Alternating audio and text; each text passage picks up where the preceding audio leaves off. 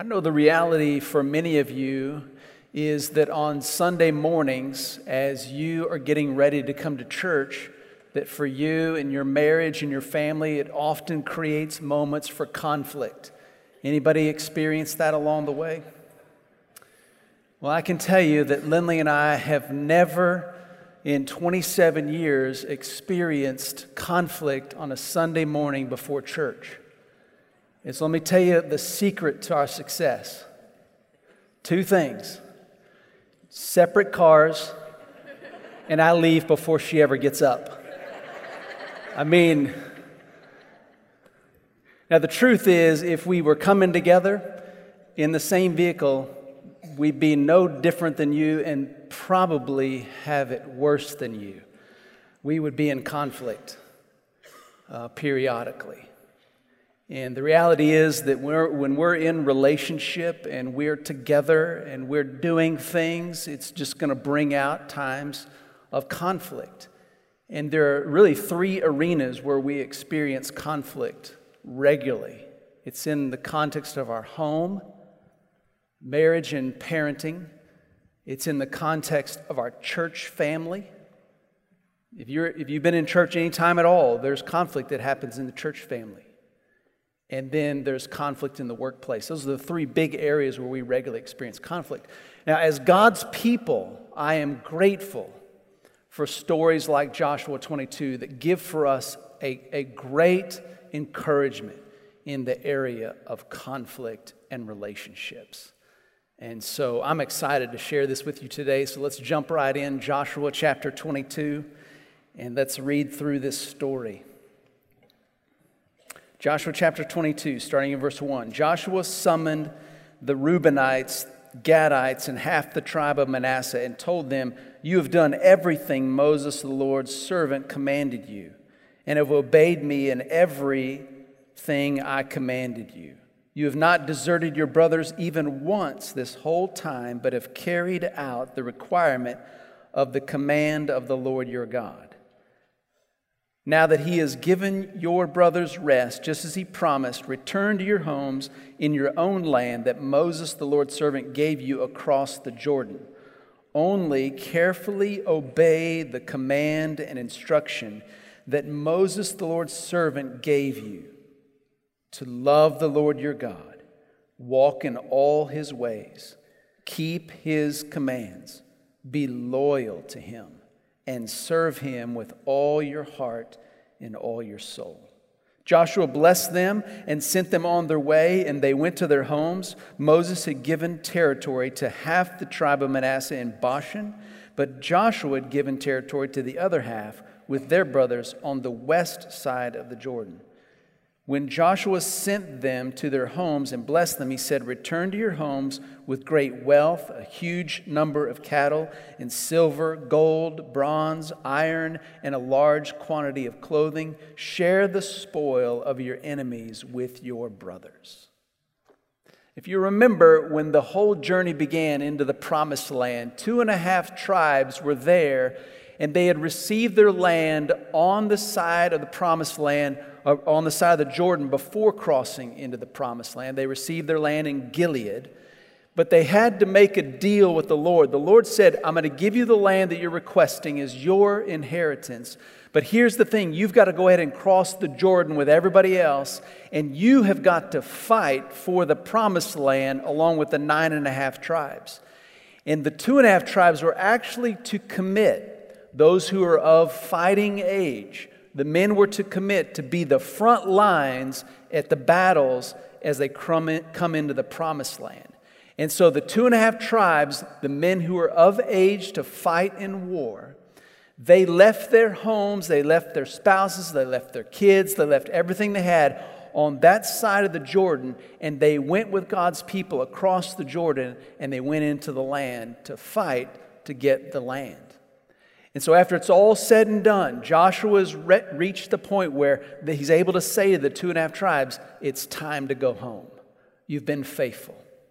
You've, you've stood there in the front lines. You've given your lives. When they went into the battle at Ai, you remember 36 people died in that battle, the first of the book of Joshua. It's likely that of those 36 people, all or the majority of those were from the two and a half tribes because they were on the front lines of battle.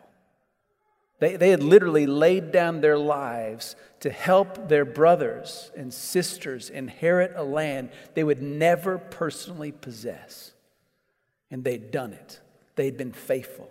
And now Joshua is saying it's time to go home. And I can just imagine hearing that, that reverberation of excitement and thanksgiving and just incredible celebration when they're told it's time to go home. They get to go home, they get to go see their families, get to see their spouses, they get to go into the land God gave them and begin their new lives. They had to be absolutely thrilled. They had obeyed the Lord, and now they get to go home. So they're headed home and they make their, their way all the way across the promised land and get to the edge of the Jordan River. And they're about to cross over. And somewhere along the way between Shiloh and the Jordan River, they came up with an idea. And we get to read about that idea in verse 9. Look at verse 9. The Reubenites, the Gadites, and half the tribe of Manasseh left the Israelites at Shiloh in the land of Canaan to return to their own land in Gilead, which they took possession of according to the Lord's command through Moses. When they came to the region of the Jordan in the land of Canaan, the Reubenites, Gadites, half the tribe of Manasseh built a large, impressive altar there by the Jordan. So something transpires between Shiloh and Jordan, and the two and a half tribes, the guys that are headed home, they come up with an idea hey, let's build a very large altar on the side of the Jordan where Israel is before we cross over into our homeland. Now, we don't get a lot of details at this point in the story, we just hear the fact.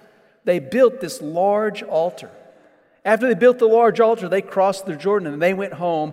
And when they arrived home, they arrived home with all this wealth that they had received as a part of their efforts in the promised land. So when they got home, they were reconciled with their families. They brought back together amazing celebration, and they had this constant reminder of the generosity of God poured out on them as evidence that God keeps his promises.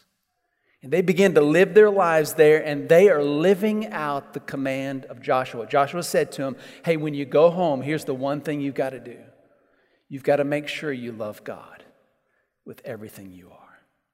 You got to make sure that you are loyal to Him with your heart and your soul. You serve Him with everything you are. Here, the two and a half tribes are taking their next steps, going back home. They build this altar, they cross the river, they head home, and they begin to pursue their next steps as God's people in the land He gave them, and they love God with all their heart. I think that's an amazing encouragement for us. You think about over the last several weeks, as many of us have made decisions about next steps. You filled out a commitment card. You said, Lord, I think this is my next step with my time, my talent, my treasure. This is what I want to do. And what this all really boils down to is simply the same thing that Joshua is saying here in Joshua 22. All of that is really about you making the decision to love God with everything you are, to serve Him with your heart and soul, to be loyal to Him above all things. Well, that's how the two and a half tribes go home with that intent. Now, meanwhile, back among the nine and a half tribes, word reaches them about the altar. Now, let's read what happens, verse 11. Then the Israelites heard it said, Look, the Reubenites, Gadites, half the tribe of Manasseh have built an altar on the frontier land of the land of Canaan at the region of the Jordan on the Israelite side. When the Israelites heard this, the entire Israelite community assembled at Shiloh to go to war against them. Well, wait a minute. What's going on here? All we know is the two and a half tribes built an altar. That fact makes its way back to the nine and a half tribes, and the nine and a half tribes take that single fact and they create in their own thinking a story about that fact. There was an altar built. That's all we know. But the nine and a half tribes have created a story in their minds. The two and a half tribes built the altar in rebellion to God. They are idolaters. They know what God said, that there's no other place they're supposed to worship other than the altar of the Lord God at the tabernacle. They've built this other altar. They're worshiping somewhere that they shouldn't be. They know what God said to us, that we've got to cut them off as a people. They have rebelled against God, and so we're going out in war to wipe them out. So they hear a fact, they build a story, and they react emotionally. You're going to hear all the emotion in their reaction when they go to confront the two and a half tribes. And it is powerful. They're afraid of God's judgment, they are angry over rebellion, and they are disappointed that they already turned away from the Lord. And they have manufactured this whole story just based on the simple fact they built an altar. But there's always two sides to every story, isn't there? Always. Look what we find here. Verse 13. The Israelites sent Phinehas, son of Eleazar, the priest, to the Reubenites, Gadites, half the tribe of Manasseh, in the land of Gilead. They sent ten leaders with him, one family leader for each tribe of Israel. All of them were heads of their ancestral families among the clans of Israel. So we're not told what is ha- has happened here, but we've shifted from we're going out to war to wipe them out to we're sending a delegation.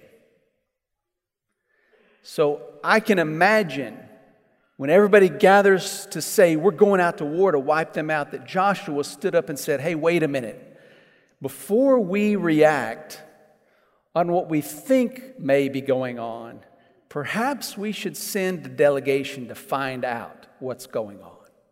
I can just imagine Joshua saying, Hey, is what we really want right now to go wipe out two and a half tribes? Is that what we really want? Hey, let's, let's think about what we could really want that'd be better than that. Let's just at least go find out. And so they assigned Phinehas to be the team captain to take the delegation all the way over into Gilead to find out what's going on. And really, they go to pick a fight and squash a rebellion. And the reason I say that is because Phinehas was a, a great choice for team captain heading over there. Because Phinehas in Numbers chapter 25, he was the guy in the midst of idolatry. So Israel drifted into some idolatry when they are wandering in the wilderness. They got around some Moabites and they drifted into some of that idolatry that was common in that nation. And when that happened, God brought a plague on Israel because of their idolatry before him, participating in this worship among this pagan nation. And Phinehas stood up courageously against the idolatry in a way that I promise you no one would quickly forget.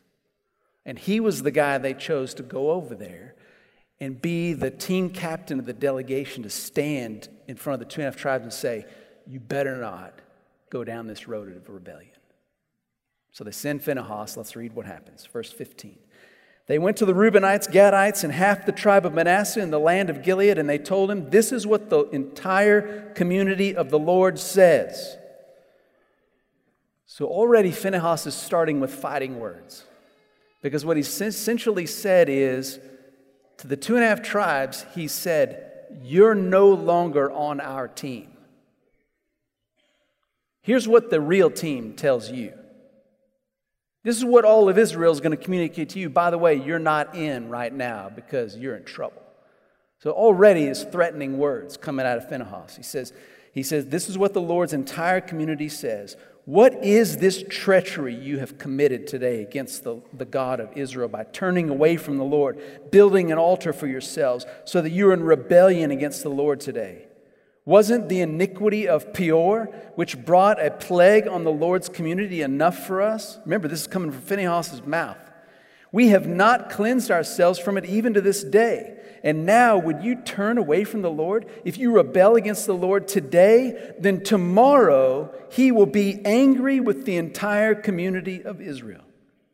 But if the land you possess is defiled, then cross over to the land the Lord possesses, where the Lord's tabernacle stands. Take possession of it among us, but don't rebel against the Lord or against us by building for yourselves an altar other than the Lord, the altar of the Lord our God? Wasn't Achan, son of Zerah, unfaithful regarding what was set apart for destruction, bringing wrath on the entire community of Israel? He was not the only one who perished because of his iniquity. Do you hear all of that fear, that anger, that, that desire to see the right thing happen, assuming that the wrong thing is going on? I mean, they have painted this picture. They're reacting out of the emotions of that, and they have come to pick a fight, squash rebellion. And then we get the rest of the story. Look at what the two and a half tribes say. The Reubenites, Gadites, half the tribe of Manasseh answered the heads of Israel clan, Israelite clans. The mighty one, God the Lord, the mighty one, God the Lord, he knows, and may Israel also know. Do not spare us today if it was in rebellion or treachery against the Lord that we have built for ourselves an altar to turn away from him. May the Lord himself hold us accountable if we intended to offer burnt offerings and grain offerings on it or to sacrifice fellowship offerings on it.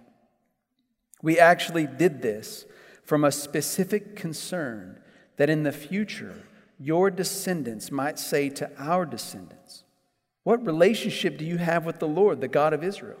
For the Lord has made the Jordan a, bo- a border between us, and you, descendants of Reuben and Gad, you have no share in the Lord. So your descendants may cause our descendants to stop fearing the Lord. Therefore, we said, Let us take action and build an altar for ourselves, but not for burnt offering or sacrifice. Instead, it is to be a witness between us and you, and between the generations after us, so that we may carry out the worship of the Lord in his presence with our burnt offerings, sacrifices, and fellowship offerings. Then in the future, your descendants will not be able to say to our descendants, You have no share in the Lord. We thought that if they said this to us or to our generations in the future, we would reply, Look at the replica of the Lord's altar that our fathers made. Not for burnt offering or sacrifice, but as a witness between us and you. we would never, ever rebel against the Lord or turn away from Him today by building an altar for burnt offering, grain offering, or sacrifice other than the altar of the Lord our God, which is in front of his tabernacle. The two and a half tribes tell the rest of the story. They tell them, hey, we, we did this because we were concerned about our kids. So, somewhere along the way, in the trip from Shiloh to the Jordan River, there were conversations about, hey, what's going to happen with our kids? and our kids' kids, if someday, because we're separated by the Jordan, we're told, you can't come over here anymore.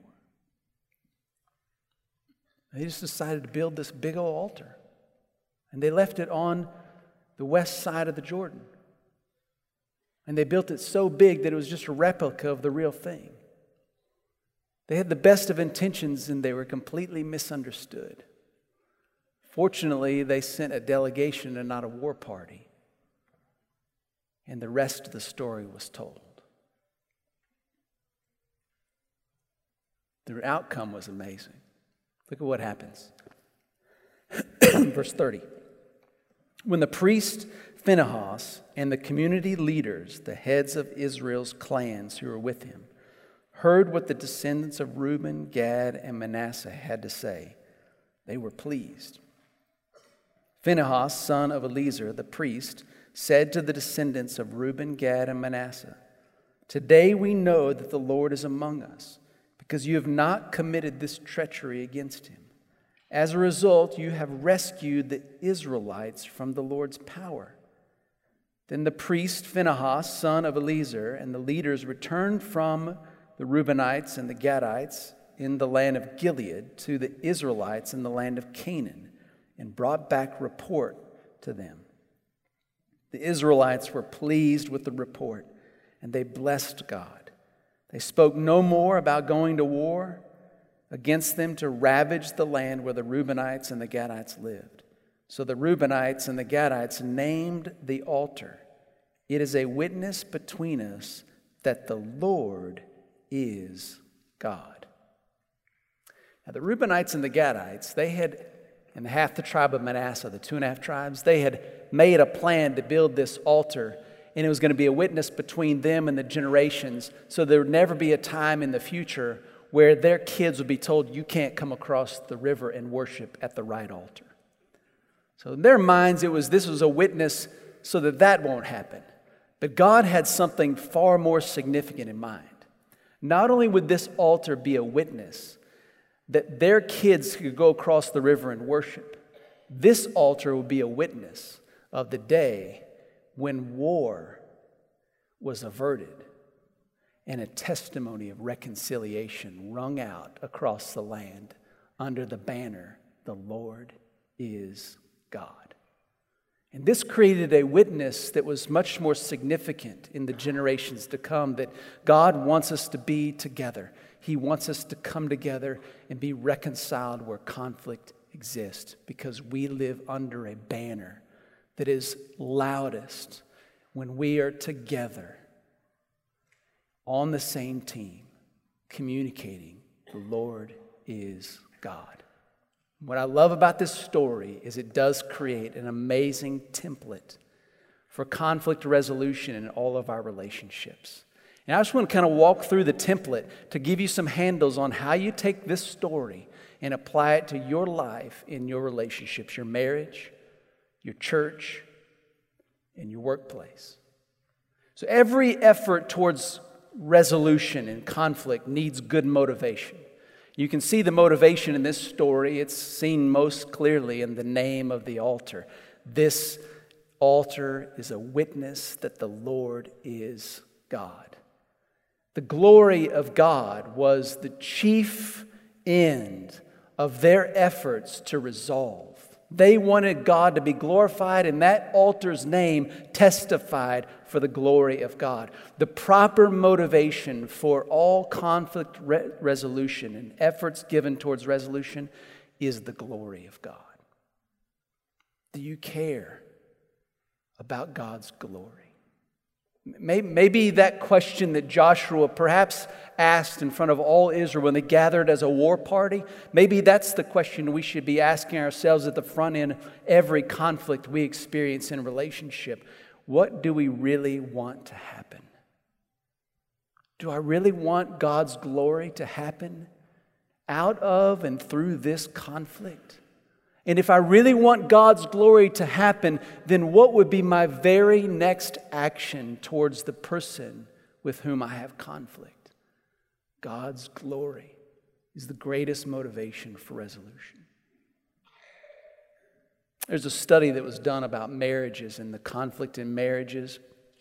And this particular study looked at a 10 year time frame, studied a group of marriages and the, the way that they processed and, and handled conflict. And everybody fell into three categories. One category was we yell and we name call and, and we fight really loud.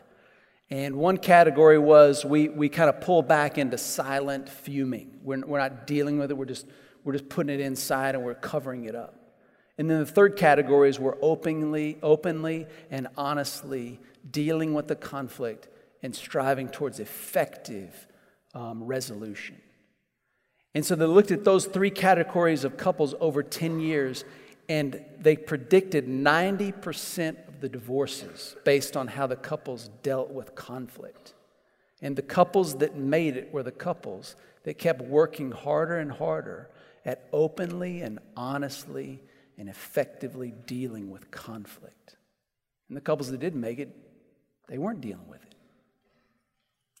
I'm just going to tell you right now that if you decide that you want to deal with conflict, the greatest motivation for properly moving towards conflict resolution in your marriage, in your home, in your church, in your workplace is the glory of God. Number one motivation. The second motivation you see in the story is the motivation for the next generation.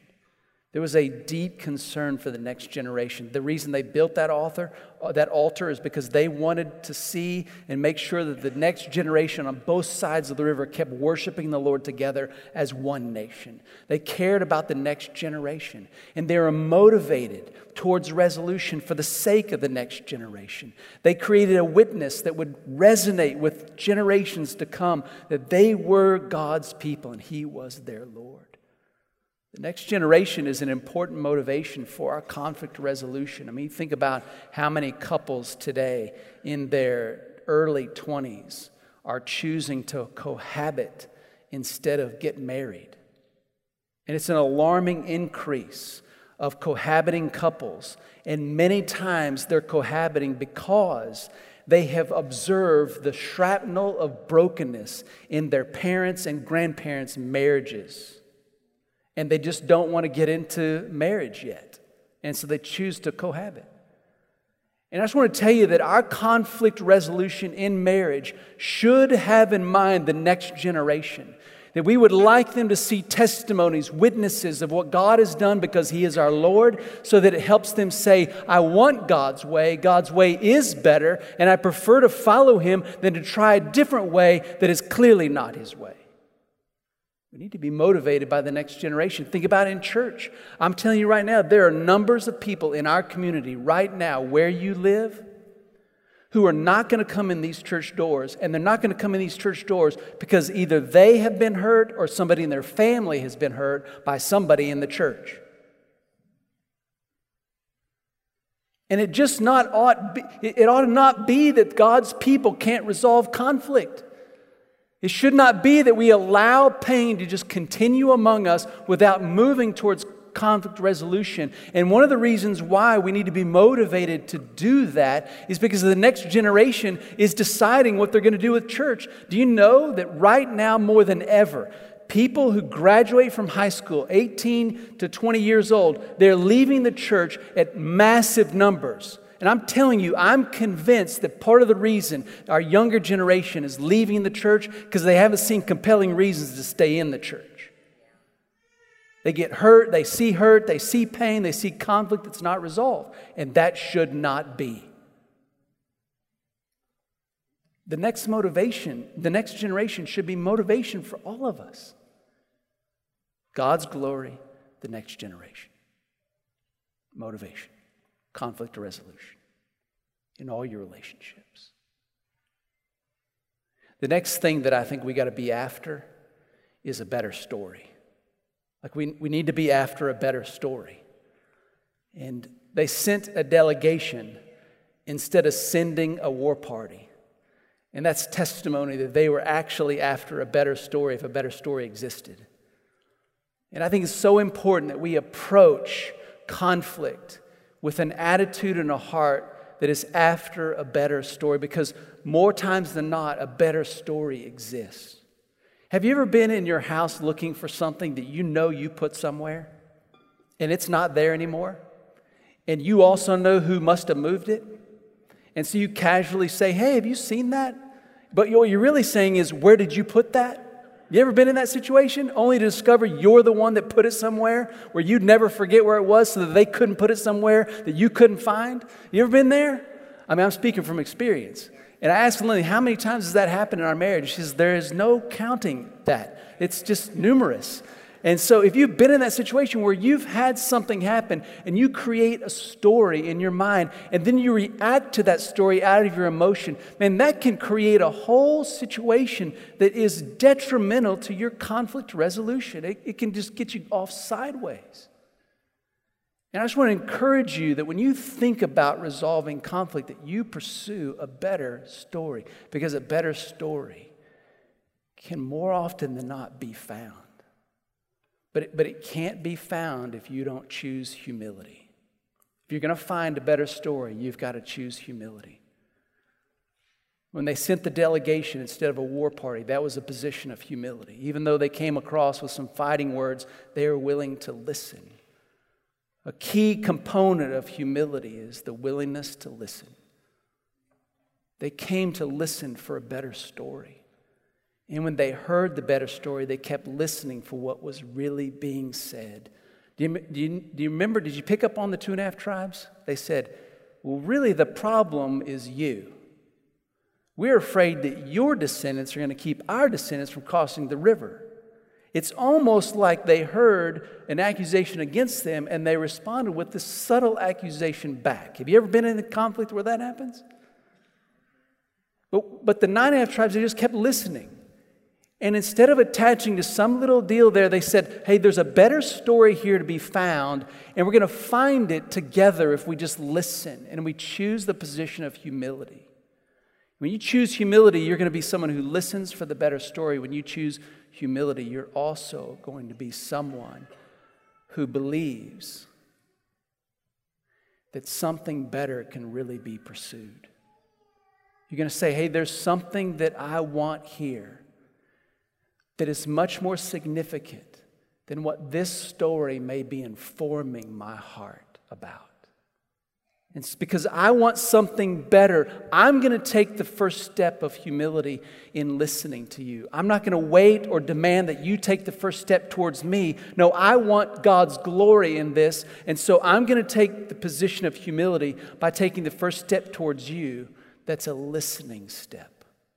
I want to hear your story and reshape what I'm feeling right now around a much better story that I can ever understand if I didn't listen to you.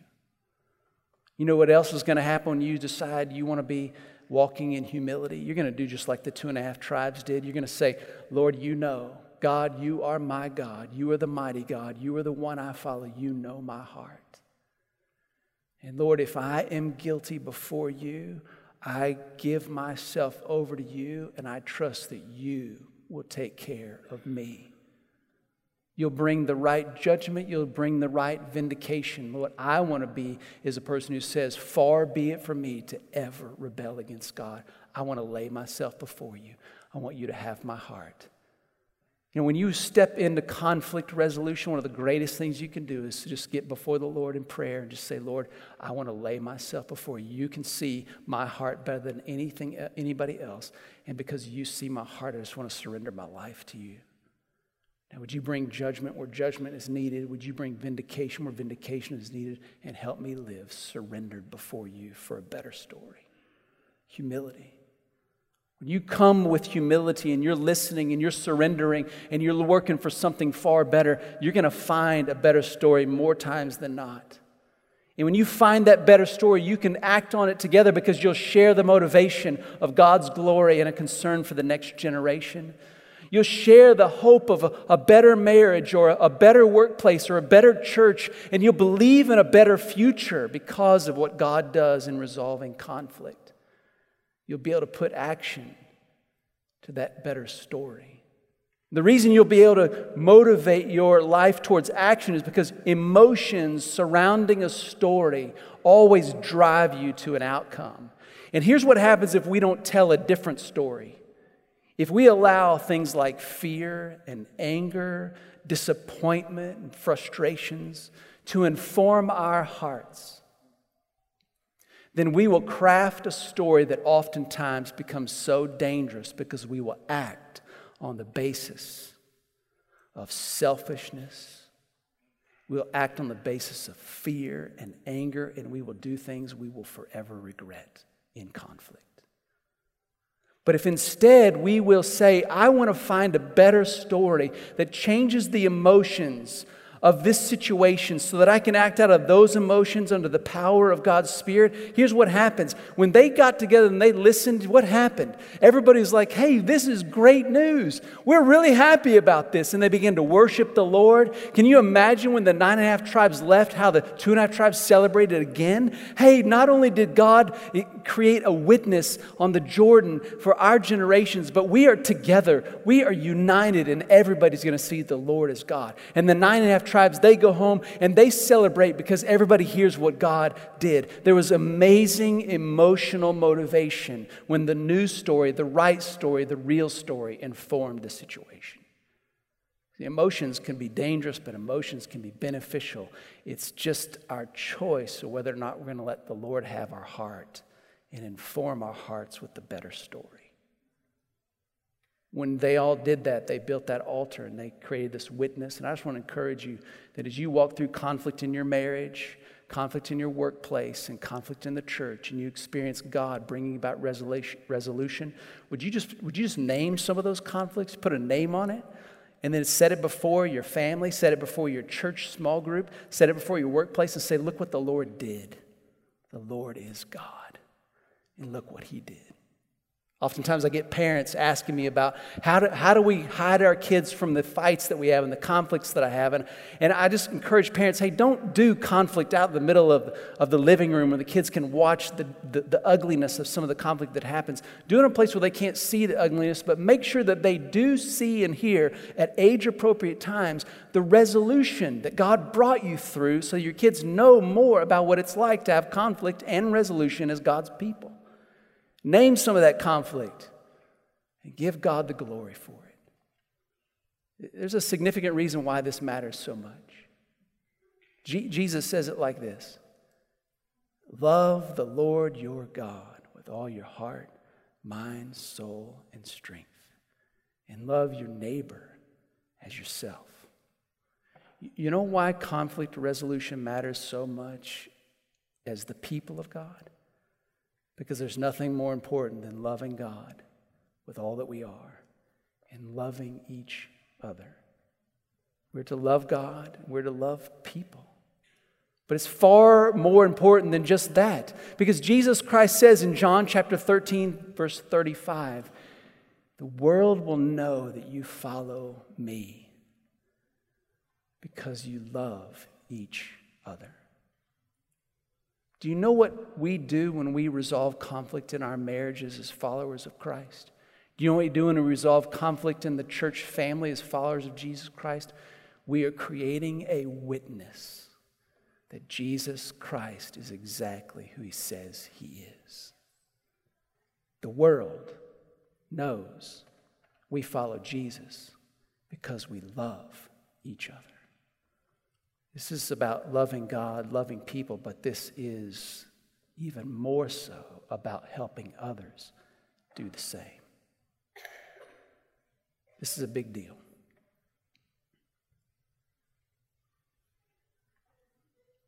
This last week, Lindley and I got word, in fact, it was yesterday,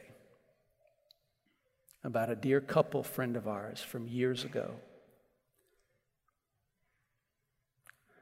And their story is not a story of misunderstanding. Like Joshua 22 is a story of misunderstanding. But this dear couple friend of ours, their story is not a story of misunderstanding. The husband was arrested this last week for unspeakable crimes. And there's not a better story. What do you do then? Here's the greatest gift that we've been given as God's people. We've been given the gift of the best story of all. Because when we were at our worst, sinners before God, rebellious in our own hearts, God sent Jesus Christ to die for our sin. And if we place our trust in Him, He tells us He forgives us of all of our sins, washes our sins away, makes us as clean as white snow, removes our sin from us as far as east is from the west. He forgives us and loves us and makes us His own. We are recipients of the greatest story of all. And what that means is whether my unfolding story is a story of misunderstandings or my unfolding story is a story of terrible facts, God's greater story can inform my heart so that I can respond with love, trust, and forgiveness. It's not easy. But God's made provision for us to never lose hope in the middle of all the stories of life. Because it's sometimes only through the really hard stories that the people around us see the better story. Hang on to Jesus. Trust Him, no matter what your story is, so that the better story is seen by a world that has no other hope